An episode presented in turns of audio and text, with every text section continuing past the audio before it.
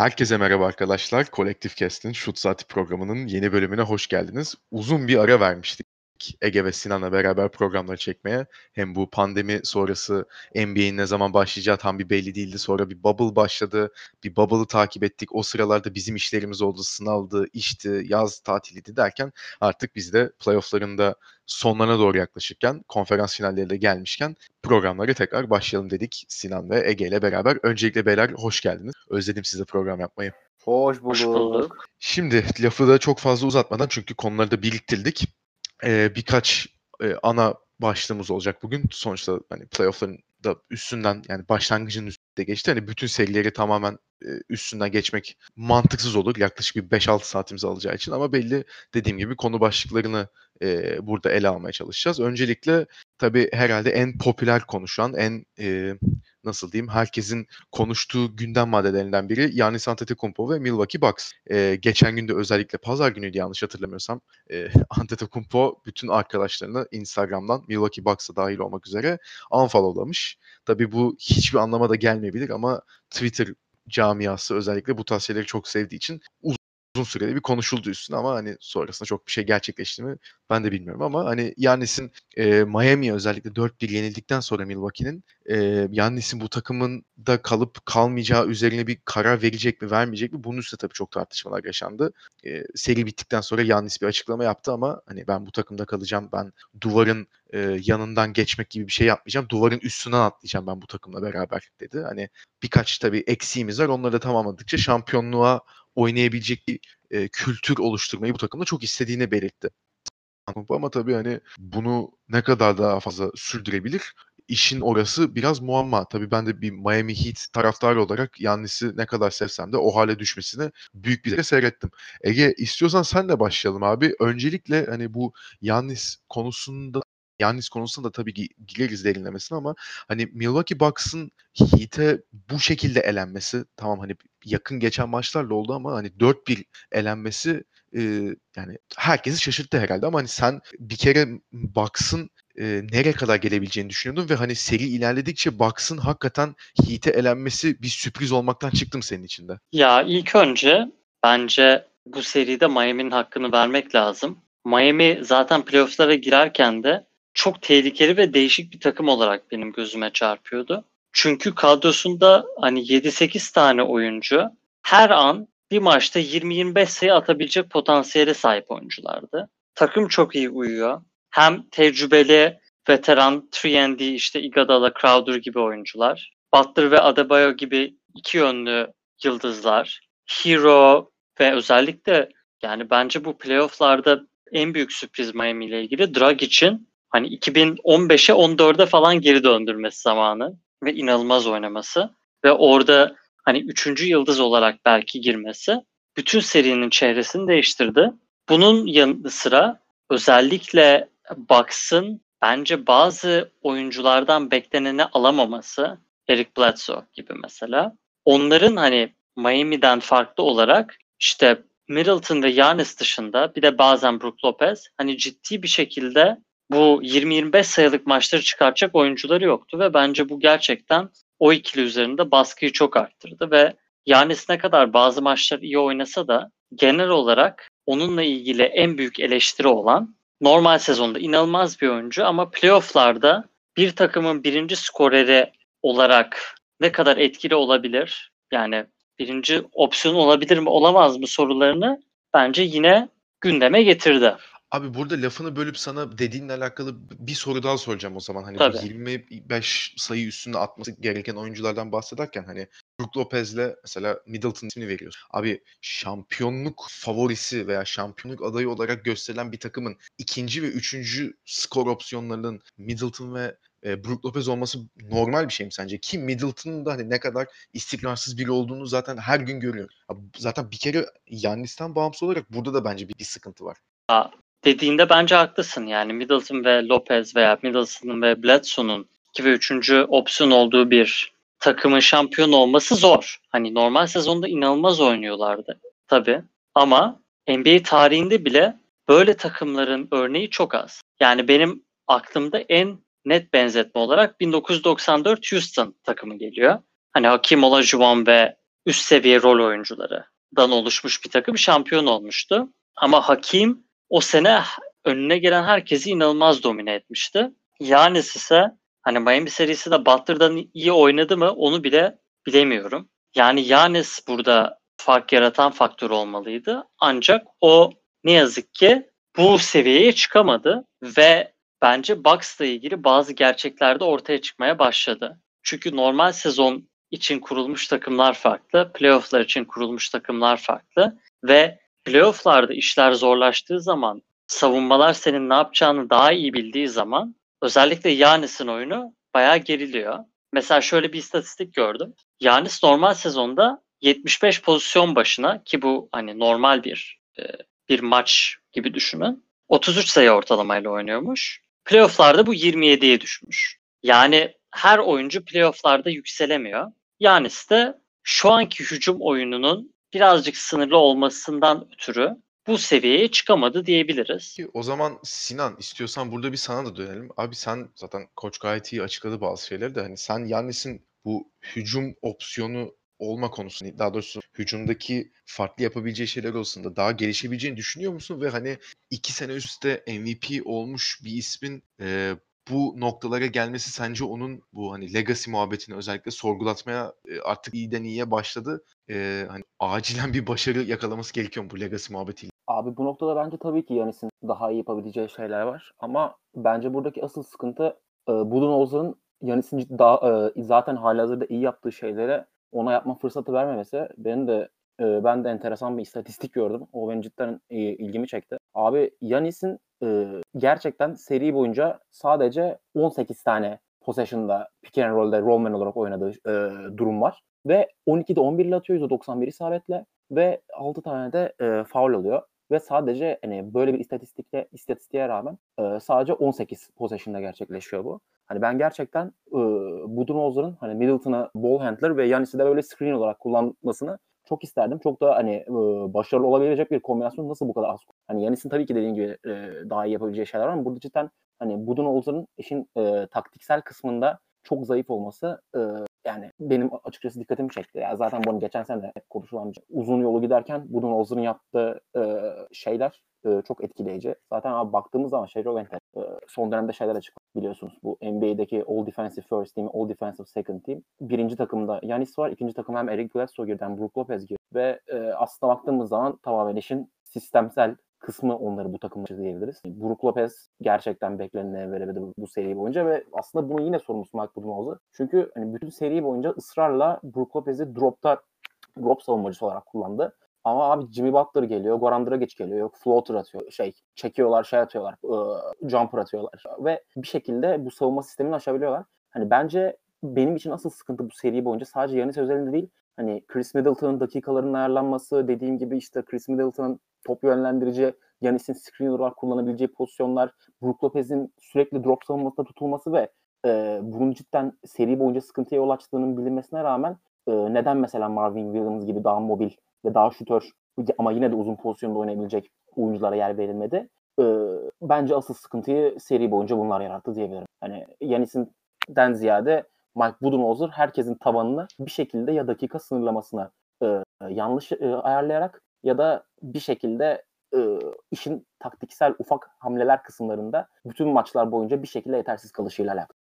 Budenholzer konusunda ben de katılıyorum ya. Yani hani geçen sene de çok eleştiri özellikle de bu hani dakikaları ayarlama sıkıntısından çok geçen sene kondu ki geçen sene 2-0 öne geçtiğinde Bucky Bucks e, Toronto'ya karşı yani üçlü maçı da alıyordu. Yani çok hakikaten kıyısından köşesinden döndü o maç ve ondan sonra Toronto aldı. İyi de yani orada da mesela Mirotic'te ısrar etmesi hani Mesela Yannis'in dakikalarını hiçbir zaman bence ayarlayamıyor. Ayarlaması gerek olması gerekenden çok daha az oynuyor. Ki bu bu sene iyice artık sosyal medyada da Reddit'te de özellikle işin ismiyle ilgilenen kişiler de çok fazla paylaşmaya başladılar. Hani işte hangi maçta tam hatırlamıyorum. Üçüncü veya dördüncü maçta. Üç olması lazım. Dörtte zaten Yannis sakatlandı da hani Yannis Milwaukee'de süre alan en dördüncü oyuncu muydu neydi? Hani Bledsoe işte şey Brook Lopez ve Middleton ondan fazla süre almış durumda. Hani o kadar da değil abi. Hani 34 dakika oynamış tamam da hani fiziksel açıdan nasıl bir an bir adamın o maç yani 40-48'de oynar 8 oynasın demiyorum. MVP'nin ve hani takımın liderinin en fazla süre alan dördüncü oyuncu olması bile hani ki çok kritik bir maçtı. 2-0 gerideydi o. O açıdan tabii hani bilmiyorum değişik ama yani Budenholzer'la tabii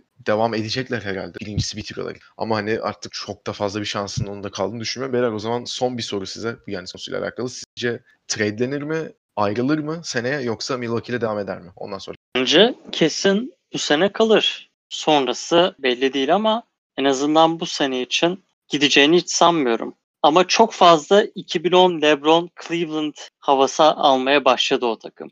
Yani hamle yapamazlarsa Yanis ne kadar çok sevse de Milwaukee ve çeyrek milyar dolarlık teklif de yapabilecek olsalar da belki hani 180-190 milyon dolarla 250 milyon dolar arası çok büyük fark yok diye düşünebilir. Ben bu konuda koça kesinlikle katıldığım gibi şimdi demin e, Aksu'nun sorduğu soruya da dönecek olursak hani Yanis'in asıl yapamadığı şey hususunda Yanis maç kapayamıyor abi. Ve Yanis'in bu hususta en azından Cemal Murray tarzı bir e, yanına e, oyuncu olması gerekiyor. Ama hani Malcolm Brogdon geçen sene gitmeseydi bu sene oyuncu, o oyuncu mu olurdu? Bence yine bir şekilde olmazdı. Ama yine yine bu fin, e, finansal cap durumuyla bu eklemeyi yapabilmesi e, kısa vadede bana açıkçası pek gerçekçi gelmiyor. E, ve Dallas iddiaları da kuvvetleniyor zannımca. Pat Riley umarım seneye orada bir bir şeyler çözecek ve bizi mutlu edecek diye bekledik yani bir gelse Jimmy Butler ben zaten maçı da kaparlar. Hero da var. Hatta bu kadar Miami'den konuşmuşken bir ufak Miami'ye de değinelim. Onlar da çünkü yani ne kadar bir bekleniyordu bilmiyorum. Ben bekliyordum konferans finalinde tabii hani bu biraz işin şakası. Ama konferans finalinde Miami ve hani 5. sıradan hiçbir seride zaten tamam şu an e, Bubble'da oynanan maçlar ama hani sağ avantajı bile yok. Hiçbir karşılaştırdıkları karşı. Indiana'nın silindir gibi geçen çok rahat bir seri 4 Üstüne tabii Milwaukee ile hani ben e, açıkçası seri başlamadan önce zaten sıkıntı yaratabilecek bir takım düşünüyordum. Ama hani 4-1 bitmesi gerçekten ayrı bir özellikle seri içinde Jimmy Butler'ın inanılmaz bir seviyeye ulaştığını gördük. İşte e, Hiro'nun maç sonlarında veya hani maçın illa son kritik anlarında e, titremeden nasıl şutunu gördük. Miami'nin halinde işte Goran Dragic liderliği, liderliği çok iyi. Ben Adebayo zaten bu sene çok daha farklı bir seviyede. Jay Crowder bu takıma bence çok çok uyan bir parça. Gerçekten yani üçlüğünü de atıyor. Alan aç, açılmasına da çok yardımcı oluyor. Zaten tecrübeli bir o açıdan da çok. Bunlarla beraber yani Igadala var. Igadala'nın geçen sene başında Memphis'e yaptığından dolayı ben sevmem ama en azından süre aldığı kısımda o da tabii çok tecrübeli ve hani final Ondan da en azından kısıt yani çok süre almasa belli bir katkı. Şimdi yani çok e, istim üstünde geliyor şu an. Şimdi Batı pardon Doğu finallerine ama karşılarında da bir Boston Celtics gerçeği var. Şimdi Boston Philadelphia 4-0 geçti. Philadelphia sıkıntıda çok daha başka bir konu. Ama e, Toronto ile oynuyorlardı ki ilk iki maçı da gayet e, iyi oynayarak yani ilk maçta bir fark vardı maçta yakın. 2-0 öne geçmişti Boston ama ondan sonra Toronto'nun 2-2 yaptığını gördük. Ojia'nın çok acayip bir game winner attığı maç da var. Ondan sonra hani 4-3'te Boston seriyi kapamayı bildi ama hani e, burada zaten serinin favorisi olarak gözüyordu Boston. Bir kere 7 maça git belki bir soru işareti uymuş olabilir ama Toronto'da da belli başlı sıkıntılar var. Ama hani sonuç olarak Boston e, Heat Doğu finali başlayacak e, yarın. Sinan istiyorsan sen de başlayalım abi. Sen özellikle hani bu genel formuna da baktın. Boston kaliteyle ve hani beraber takılırsa daha mı önde görürsün yoksa artık beraber de çok iyi bilen bir kadrosu var. Da formda oyuncuları da var. Hani Heat e, herkesi şaşırt finale çıkabilir. Ya en başta zaten iki takımın da coaching departmanı Stevens'da Eric Spoelstra. Özellikle yani Brent Stevens zaten hani. Ama Eric Spoelstra gerçekten hani Goran Dragic kullanımı olsun, Bam Adebayo'nun kullanımı olsun. Onun dışında hani Jay Crowder, Andre Iguodala gibi genellikle hani tek yönlü olmasa bile hani 3 kısmında kuvvetli olan oyuncuların genel itibariyle oyuna katkı sağladıkları katkı yönlendirmesi olsun. Coaching departmanı konusunda iki takımın da ben hani gerçekten hiçbir sıkıntısı olduğunu düşünmüyorum. Yani Mike Budenholzer şokunu kesinlikle iki takımda yaşamayacağını düşünüyorum. Daha ziyade oyuncu kaliteleri ya da oyuncuların form durumları ya da cidden serinin gidişatına göre belirlenen bir olacak. Gerçekten izlemesi de büyük keyif olacak. Boston cephesine gelecek olursak en başta e, Kemba Walker da tabii ki e, durgun günler veya durgun maçlar yaşayabiliyor ama Jalen Brown'un ya da Jason Tatum'un e, sahneye çıkamadığı durumlarda Kemba Walker gerçekten Charlotte'daki prime time'ın e, prime'ında oynayabildiğini gösterebiliyor. Onun dışında Daniel Tice işini gayet iyi bir şey yapıyor. Ekstrasını veremiyor. Ama Daniel Tice zaten orada hani Boston'ın zaten 5 numara bu genel kadrosuna baktığımız zaman asıl zafiyet yaşadığı yer ve o zafiyeti çok fazla hissettirmiyor. Onun dışında zaten Jason Tatum prime dönemini yaşıyor.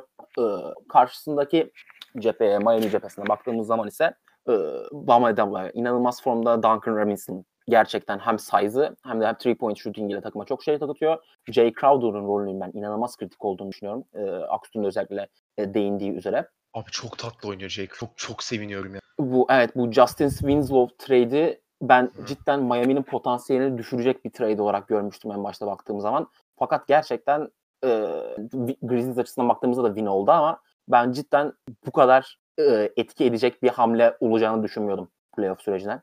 Onun dışında Goran Dragic ikinci beşle beraber oynayabilitesi ve aynı zamanda Boston Celtics'in de e, yedekler yani bench bench'inin zayıflığına baktığımız zaman önemli bir faktör olabilir diye düşünüyorum. Ya açıkçası ben bu serinin kapa kafaya gideceğini ve serinin gidişatına göre çoğu şeyin şekilleneceğini düşünüyorum. Ama baktığımız zaman hani pozisyonel eşleşmelere baktığımız zaman özellikle Bam Adebayo seri boyunca farkı yaratacak e, oyuncu olabilir diye düşünüyorum ben. Koç sen ne diyeceksin abi? Burada hani Sinan'ın özellikle sonunda dediği o işte Adebayo faktörü bir kere hani şeylerle oyundaki görüş, yani şut atabiliyor olması olsun. Bitiriciliğini de artık seri, Milwaukee serisinde de, yani devam ederken kendisini de bitirmeye başladığını gördük. Çok daha farklı bir seviyeye de çıkmış durumda şu an Adebayo. Hani sence o serinin belirli, belirleyici faktörlerinden biri olur mu? Ve tabii ki hani Sinan'a da sorduğum aynısı sana sorayım. Hani sen ne bekliyorsun bu seride? Hani belli bir favori var mı? Yoksa de, Sinan'ın da dediğin gibi daha hani serinin gidişatına göre ba- bazı şeyler bekliyor. Şimdi öncelikle iddia oranlarına bakarsak Boston çok hafif de olsa favori gösteriliyor bu seride.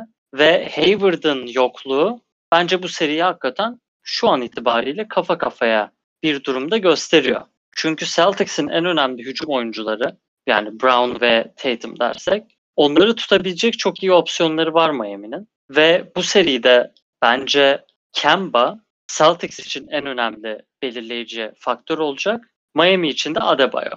Şimdi Celtics özellikle hani guardları yine Smart'la falan tutabilir. Ama Miami'nin guard savunmasında daha fazla zorluk yaşama ihtimali var. Çünkü Butler da tam olarak point guard tutacak kadar hızlı veya onu yapacak bir e, oyuncu değil şu an. Ve Kemba'nın bu seride biraz kendini bulması çok çok çok çok önemli. Adebayo demişken de yani onun özellikle geçen seride Ibaka'nın yaptıklarını görünce Adebayo'nun da mutlaka bu seride ciddi bir hücum oyunu sergilemesini bekliyorum ben. Zaten geçen serilerde hücumda bir seviye atladığını gördük. Şimdi Tice artı artık hangisini oynatırlar bilmiyorum. Enes veya e, Williams'dan birine. Mesela Enes geçen seri galiba hiç oynamadı yani. E, en azından kayda değer hiçbir dakikası yoktu. Yanlış bilmiyorsam. Philadelphia serisinde bile hani süre böyle alıyor almıyordu da yani Toronto hiç şey yapın. Ee, Ya, yani Ya Williams en azından yani. savunma olarak güçlü olduğu için onu tercih ediyor şey Brad Stevens. tabii tabii Ve- yok yani. Muhtemelen e, Stevens Toronto serisindeki gibi yine aslarını 40 dakika, 42 dakika, 44 dakika oynatmaktan hiç çekinmeyecek. Aynen. Bu arada ki onu da söyleyecektim ki overtime'a giden 6. maçta mesela hani bakıyorsun hani bench'ten sadece 4 kişiymiş. Yani Tatum 52, Jalen Brown 52, Tice 48, Sm- Smart 50, Kemba Walker 52 dakika oynamış. Bench'ten Brad Wanamaker 18,5 dakika oynamış en fazla. Kalanlarda Ojale 4,5 dakika, Grant Williams 7 dakika oynamış. Zaten senin de dediğin hani kanıtlayacak nitelikte hani double overtime'a giden maçta bir yedeklerine başvurmuyor. Ya şey cidden sıkıntı bu arada yani. Konferans finalindeki bir takımın bench'ten gelen ilk opsiyonun hani tam Wanamaker hakikaten hani üzerine düşenden fazlasını yapabiliyor bazen. Ama a, bench'ten Yani. gelen ilk, ilk oyuncunun ilk opsiyonun Brad Wanamaker olması en çok katkı alabileceğini düşündüğün oyuncunun 7 maça gidebilmesini bekleyebileceğimiz bir seri için ciddi sıkıntı bence. Ama abi zaten playoff serilerinde genelde rotasyonu çok geniş tutmamaya çalışıyorlar. Celtics belki bir adam eksik olabilir. Yani böyle bench'ten yine gelip hani Grant Williams dakikalarını veya Wanamaker dakikalarını alabilecek daha iyi bir oyuncu olması onlar için çok büyük bir avantaj olurdu ama onların şansına bence hani ilk turu boş verelim. Ee, yani o seriyi o seriyi kayda değer bir şey olarak görmüyorum Philadelphia serisini ama Toronto da aynı sıkıntıyı yaşadı veya aynı stratejiyi uyguladı diyebiliriz. Çünkü onlar da Lowry, Van Fleet falan ya neredeyse hiç çıkmayacaklar maçtan. OG deseniz o yani 40 küsur dakikaları gördü.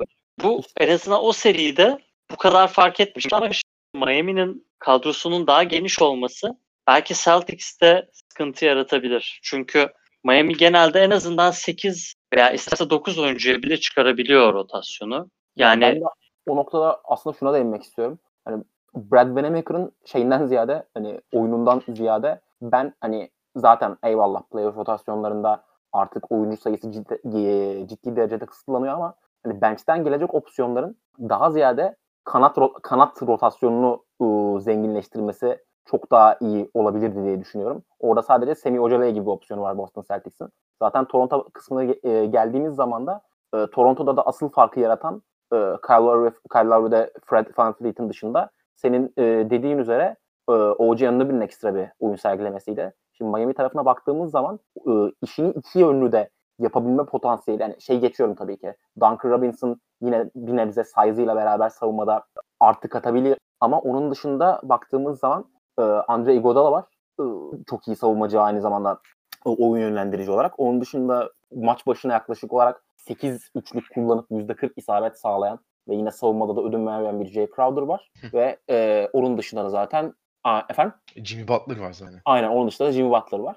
Ve Tyler Hero var yine kenardan gelen. Hücum konusu patlayıcı etki yaratabilecek. Hani Miami'nin kanat rotasyonunda bu kadar zengin olması ve Celtics'in özellikle Gordon Hayward'ın yokluğunda bu o, raddede Semi Ojeley'in eline bakacak olması bench'ten gelecek katkı olarak bence asıl fark yaratan noktalardan bir gibi duruyor.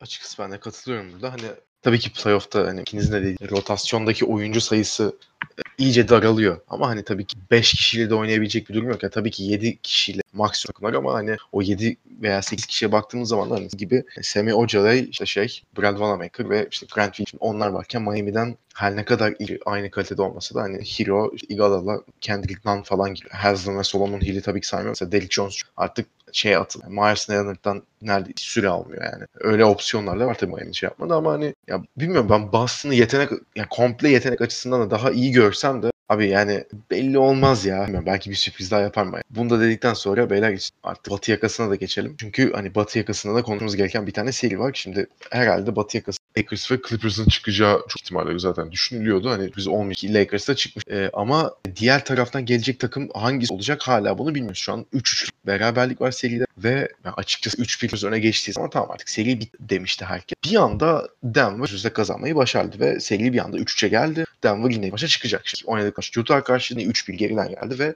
kazanmışlardı. Tabii o seride Jamal Murray inanılmaz seviye vardı. Aynı ama bu sefer de tabii Yoki çok daha farklı şeye evri. Yani şey diyorum çünkü gerçekten çok farklı bir şekilde oynuyor. Üçlü diyor zaten pas inanılmaz yani pas kanalları açısı çok farklı bir şeyde. E, oyun kuruculuğu zaten pas kanalları yaratmasıyla beraber çok farklı seviyeye ulaşmış. Tipini de iyi, inanılmaz özel. Cemal ikili oldular artık. Hani bu açıdan ki çok daha farklı bir seviyeye çıkmış. Hani karşıda baktığımızda hani Zubac, Zubat o oyun isminde hatta hani Montrezl giriyor. O alıyor seni. Hani size olarak da çok daha avantajsız durumda. Zubac katkı verebilecek bir Morris'i bazen oraya çekiyor. Değişik içindeki göre ama Joakim Noah bu biraz yardımcı olsun diye alınmıştı ama tabii bir hani antipatikleşmesi durumu oldu. Yani Patrick Marcus Morris özellikle tabii Montrezl da Dallas serisinde Luka Doncic'te yaşadı. Sonra işte Beverly sürekli yok içe bir şeyler anlatmaya, ya bir şeyler demeye çalış sataşmak için bir kere bile onu dinlemem. 3-3'e getirdiler. Marcus Morris'in zaten hani Doncic'i sakatlamak üzerine yaptığı abuk sabuk şeyler var. Bunları da izleyince ben Clippers'ın şu an 7. maça çıkacak olmasından çok umarım da Nuggets kazanır. Ama tabii hani işin bir yana Ege istiyorsan bu sefer senle başlayalım. Hani bir kere bu 7. maça gitti serisi Denver serisinin 3-1'den 3'e gelmesine şaşır ve Clippers'ın bu halini gördükçe hani konferans finaline çıksa bile e, Lakers karşısında favori olabileceğini düşündüm. Her, her ne kadar çok geniş bir çok geniş ve çok yetenekli bir kadroya sahip olsa. Şimdi ilk önce ilk dediğin ilk sorunla başlayayım. 3-1'den 3-3'e gelmesi açıkçası sürpriz oldu. Ben yani Clippers'ın en geç 4-2 ile bitireceğini düşünüyordum. Ama bu Clippers takımını ben biraz şeye benzetiyorum. Yani beklenti ve o potansiyeli hala tam ulaşamama anlamında. 2019 Celtics. Hani hep bir böyle bir bir üst vitesleri var, bir üst vitesleri var. Daha üst seviyeye çıkabilirler. Belki öyle olacak. Hani Kyrie'nin, Tatum'un, Brown'un hepsinin olduğu o takımda. Hani hep öyle bir umut vardı ama olmadı. Ben bu takımla ilgili şunu söyleyebilirim. Hücum olarak benim beklentimin hala altındalar. Yani bu kadar yetenekli hücum oyuncuları olan bir takımın bazen hakikaten ne yaptığını bilmiyor gibi görünmesi çok enteresan bence. Özellikle George ve Kawhi ikisi de çok pasörlüğüyle bilinen oyuncular değil. Williams yine aynı şekilde. Yani bazen sanki sırayla isolation oynayalım veya Denver'ın belli zayıf noktaları var. Burada Örneğin oyunla alakalı aslında benim de gelmek istediğim sırayla isolation oynayalım gibi takılıyorlar dedin ya. Abi Paul George, Lou Williams, Kawhi Leonard hani en önemli 3 skor opsiyonu ki hani sonrasında işte Montrezl geliyor, Marcus Morris geliyor, Patrick Beverly geliyor. Yani bu isolation üstünden oynaması haricinde zaten çok öyle bir top ne bileyim trafiği üstünden veya çok belli bir oyun planına sadık kalması zaten çok zor değil mi? Çünkü baktığın zaman hani Paul George'da Kawhi'de, Kawhi özellikle geçen Toronto'da şampiyon Kawhi artı diğerleri şeklinde bir basketbol. Ki şimdi Kawhi'nin geldiği takımda hani Kawhi top tutmadığı vakit Paul George tutacak topu veya Lou Williams tutacak. Onlar da tek başına oynuyor. Yani hani zaten bir harmoni, düzen olması zor, zor değil mi? Hani bu ikilinin tarzı biraz bana şeyi de anımsatıyor. O iki sezonluk Carmelo Allen Iverson denemesi vardı ya. Bir o oynuyordu, bir o oynuyordu. Hani bu takım daha iyi o dönemki Denver'a göre ama yine de hani isolation heavy gidilmesi genelde işe yarayan bir şey değil. Ki bence Toronto'da işe yarama sebebi en azından bir adam vardı. Yani o rol çok belliydi. Dönüşümlü oynayalım muhabbetine girmiyorlardı. Kawhi bütün yeteneklerini en üst seviyede oynayabiliyordu orada. Şimdi hem Kawhi hem de George da bence biraz kendi yetenek ve maksimum usage'larını kullanmıyorlar. Bunu mesela Houston'da da görüyoruz. Harden'la Westbrook da beraber oynayınca birbirlerine yardım etmek yerine sanki birbirlerinin en iyi özelliklerini azaltıyorlarmış gibi hissediyorum ve bu ikilinin haricinde Marcus Morris'ten X'te mesela nispeten efficient bir sezon geçiriyordu. Neredeyse 20 sayı ortalamayla. Lou Williams desen hani isolation oynamanın en iyi geldiği oyunculardan biri o. Herkes rollerinden feragat etmek zorunda kaldığı için bence Clippers bu noktaya geldi. Hani fazla iyi oyuncu sendromu da olabilir. Hani en azından mesela Lakers'da roller belli. LeBron'la Davis 60-65 sayı atacak maç başına. Kalanlar da kendi çaplarında katkı vermeye çalışıyorlar ama çoğu hücumda sınırlı oyuncular zaten. Burada bir takımın lider hani skor yükünü çekebilecek belki 4-5 oyuncu var ve bunun paylaşımını yapmakta zorlanıyorlar ve daha önemlisi de bazen yani mesela Denver bu seride özellikle Lou Williams'a bir süre çok gitti pick and roll'larda. Niye? Yapılması gereken mantıklı şey bu. Ama Clippers'ın Denver'ın zayıf oyuncuları üzerinden bu kadar konsantre bir şekilde gittiğini daha göremedim. Yani Michael Porter mesela zayıf bir savunmacı ama geçen maçta bir pozisyon vardı mesela. Hani Kawhi onunla teke tek kalmıştı. Normalde alıp direkt potaya gitse muhtemelen sayı veya faul olacak. Onun yerine yana pas attı. Böyle bir top dolaştı. Sonra zar zor 2-3 saniye kala bir şut atması gerekti. Yani bunun olması e, Clippers ki özellikle maçın sonlarına doğru olduğu için bu kritik bir dönemde. Yani Clippers biraz hayal kırıklığına uğrattı beni. Ve 7. maçta bence kazanacaklar. Yani seriyi geçmelerini yine bekliyorum ama daha hani yok hiç tabir caizse ya da neyse. Jokic çok iyi oynuyor bu maçlarda. Gerçekten inanılmaz oynuyor. Davis'e daha kolay bir matchup olmayacak onun için. Yani Davis ve LeBron da çok ciddi zorlayacak ve bu Harrell'ın etkisiz oyununun da bir sonraki roundda devam etme olasılığı var. Yani Davis de onun için hiç iyi bir eşleşme olmayacak. Ben o yüzden hani Clippers'ın ben düşünüldüğü kadar favori olduğunu düşünmüyorum Lakers'a karşı.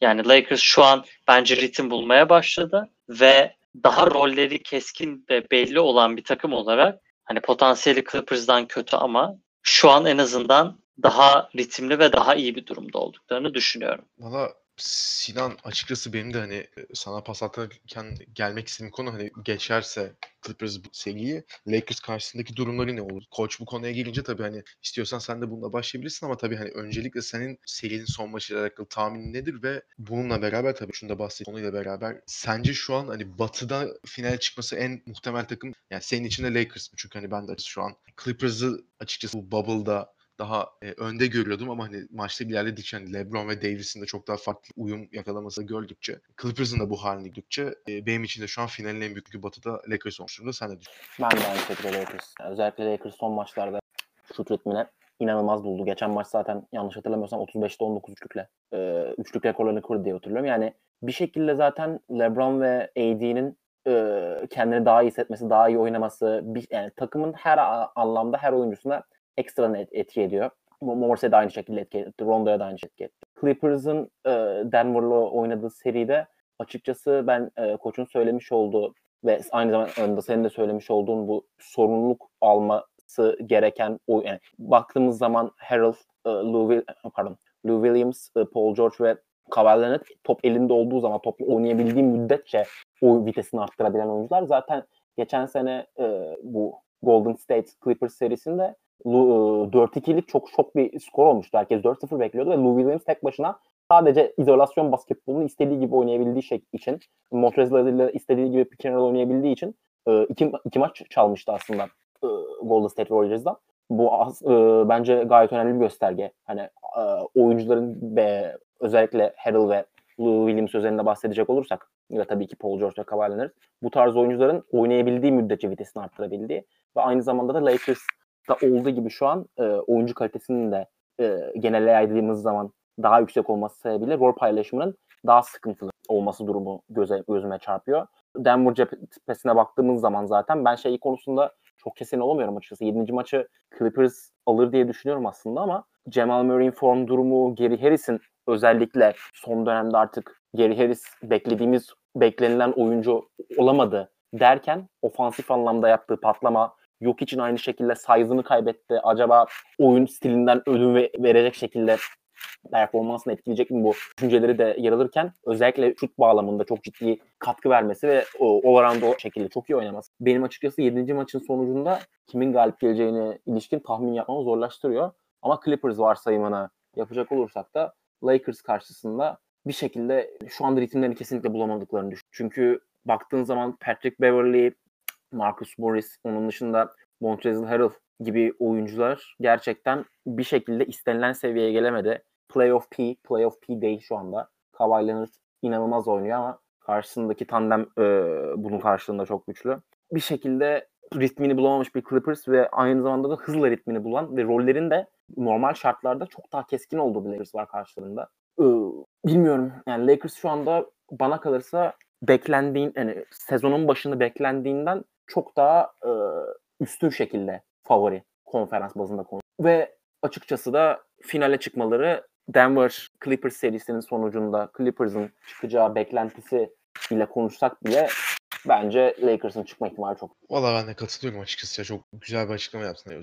Takımca yaşadıkları sıkıntılar yani o skor kısmında da hani zaten koçun da daha önce bahsettiği o harmoni ve düzen hani belli bir yerde tıkandığı vakit nasıl kalabileceği konusunda hani da bir faktörlerden bir tanesi ve hani bizim son maçı geçeceğini ama Lakers karşısında hani 4-0 4-1 gibi bir skor bitmez ama hani 6 maçta falan Lakers'ın o ligi kapatı şampiyonluğa şu anlık bence Lakers favori olan taraf. Beyler o zaman son bir programla kamadan zaten hani Lakers'a açıkçası bir sonraki e, programda değiniriz diye düşün konferans finalinde belli olmuş olacak ve hani konferans finallerinin zaten analizlerini yaparken Lakers'tan da bahsetmiş oluruz. E, yani Lakers'tan, Toronto'dan, Philadelphia'dan falan bahsedeceğimleri söyleyelim de hani aklımızda yani kaçım unutmadık onları program başında dediğim gibi. Ama bahsetmek istediğim son bir takım da Houston Rockets. Houston Rockets çok farklı bir yola bu seneydi ve hani kadroda herhangi bir uzun bırakmadı. 150 yaşında yani Elrond'dan yaşlı olan Tyson Chandler var bir tek. O da hani çok nadir süre alıyordu zaten. Ve hani playoff'a böyle değişik bir yapıya gittiler. Hani Russell Westbrook hücumda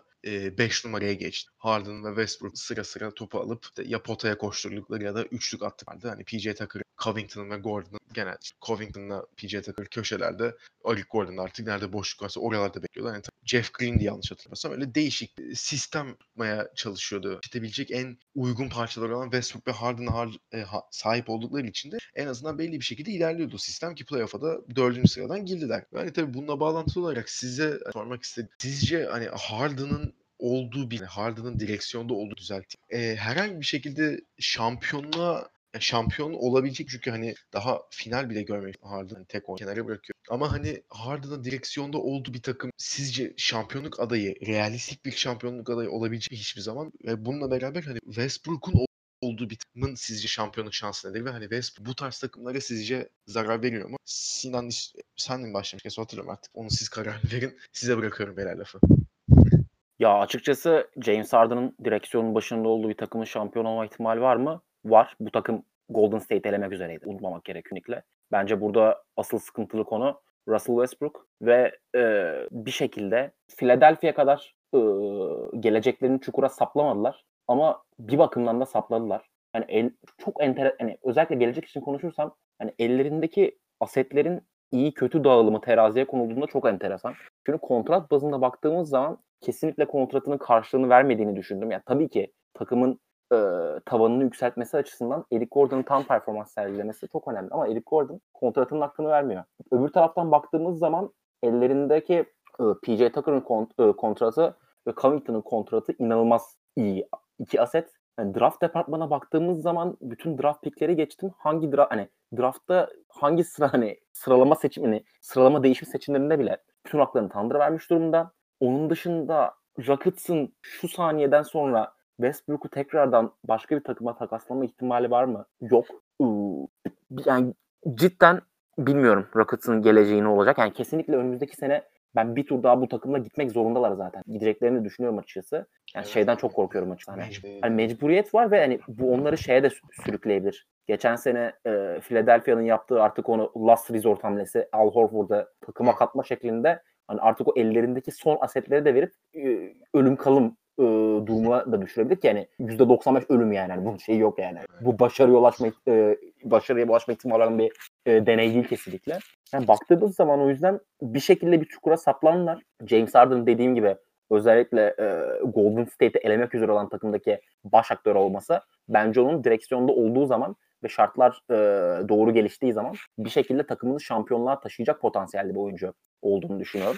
E, mesela playofflarda performansı düşen çok fazla büyük isim var. E, istatistiki anlamda baktığımız zaman James Harden da bunlardan bir tanesi. Bu serinin dışında James Harden'ın playoff sayı ortalaması yanlış hatırlamıyorsam 23 civarındaydı. Fakat onun dışında baktığımız zaman e, yani ve aktif oyuncular arasında da 9. sırada ki bu e, bahsettiğimiz isim her sene MVP sıralamasında ilk üçte bitiren bir isim. E, Kyrie Irving'in falan hani istatistiki anlamda e, onun bile oyun etkisi e, 9. sıradan daha yüksek oluyor. Fakat tabii bununla beraber e, Rockets'ın oyun tarzı ve bunun içinde Harden'ın omuzlarına düşen e, yorgunluk ve yük e, bunda büyük bir etken oluyordu.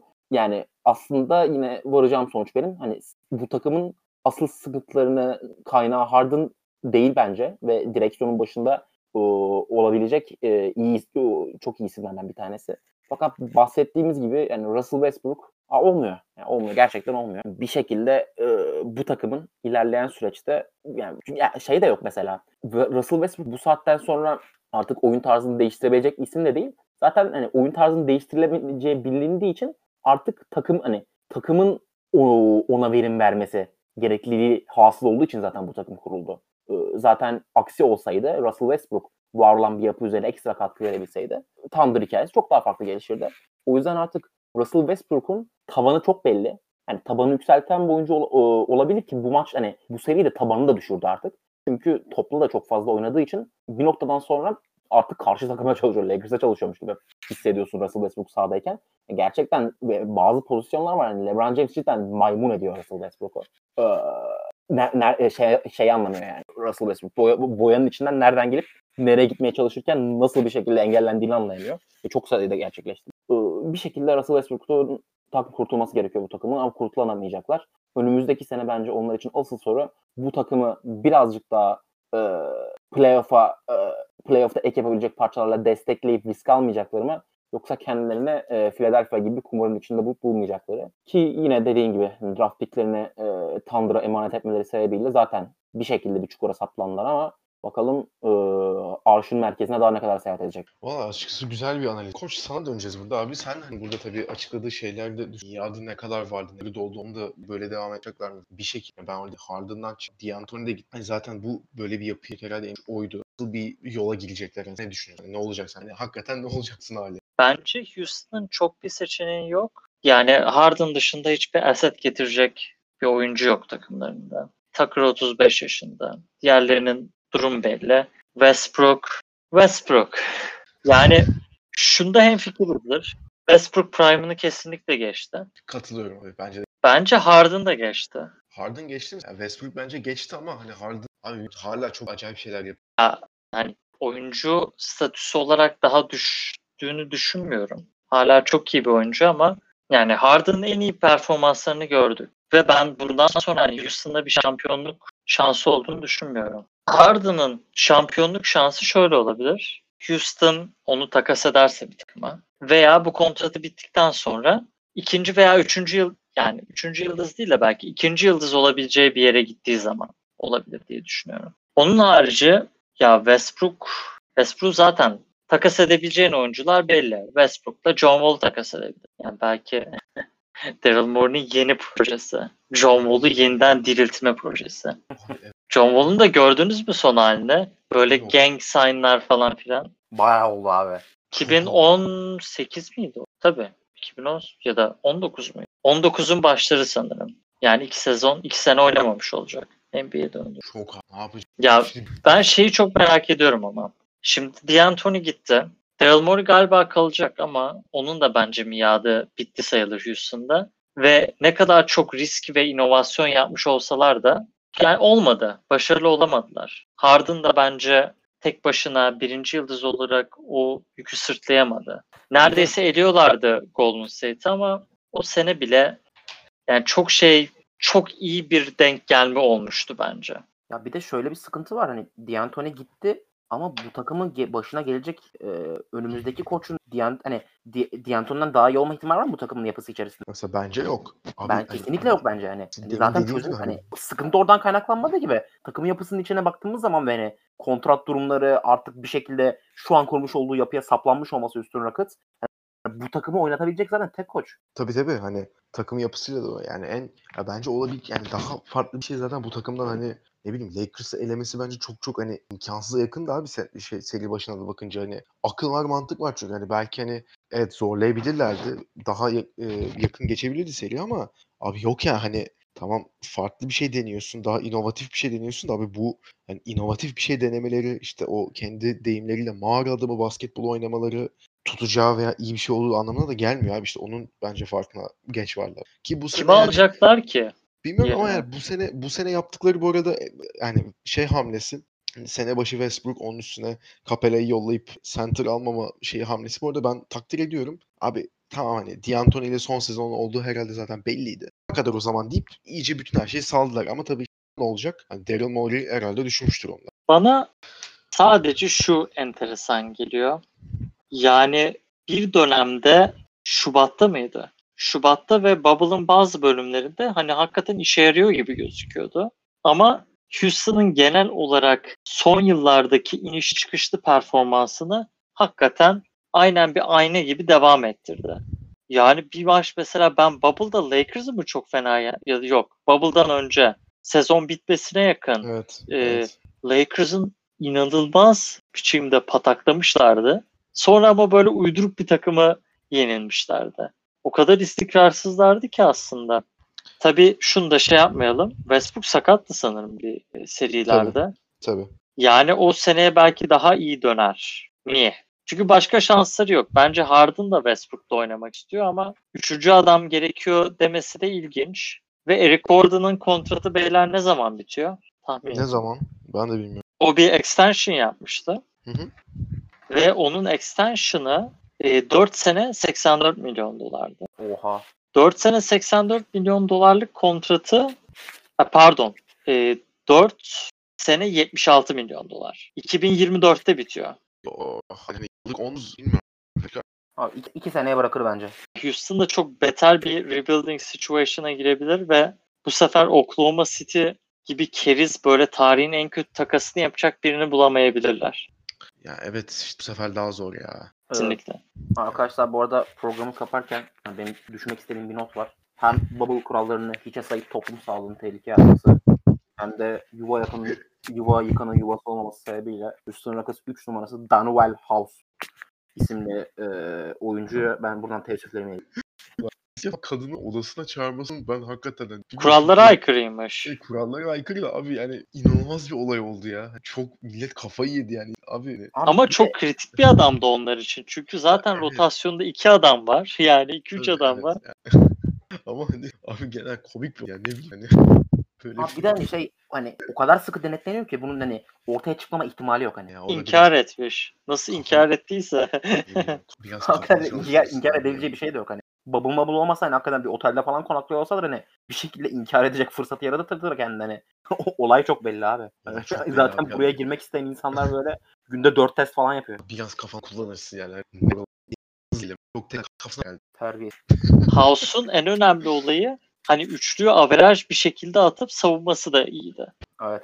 Ki Evet. Houston'la ilgili bence en büyük e, yanılgı şu. iyi üçlük atan bir takım olduğunu düşünüyor insanlar. Çok Bu deniyorlar sadece. Çok deniyorlar ama hani hakikaten iyi üçlükçü bu sene sadece bir kişi vardı. O da McLemore. Hani Harden Evet. %37 falan atmış sanırım. %36-37. Diğer herkes ya averaj ya da averaj altı attı. Yani yüz- Aynen. yir- 22. mi neymiş ligde bu sene üçlük yüzdesinde. Tabii. Yani yüksek yüzdeyle atanlar da düşük volümlü atıyor zaten. O zaman bu bölümün de sonuna gelmiş bulunuyoruz. Çok teşekkür Hoşçakalın. Hoşçakalın. Çakalın.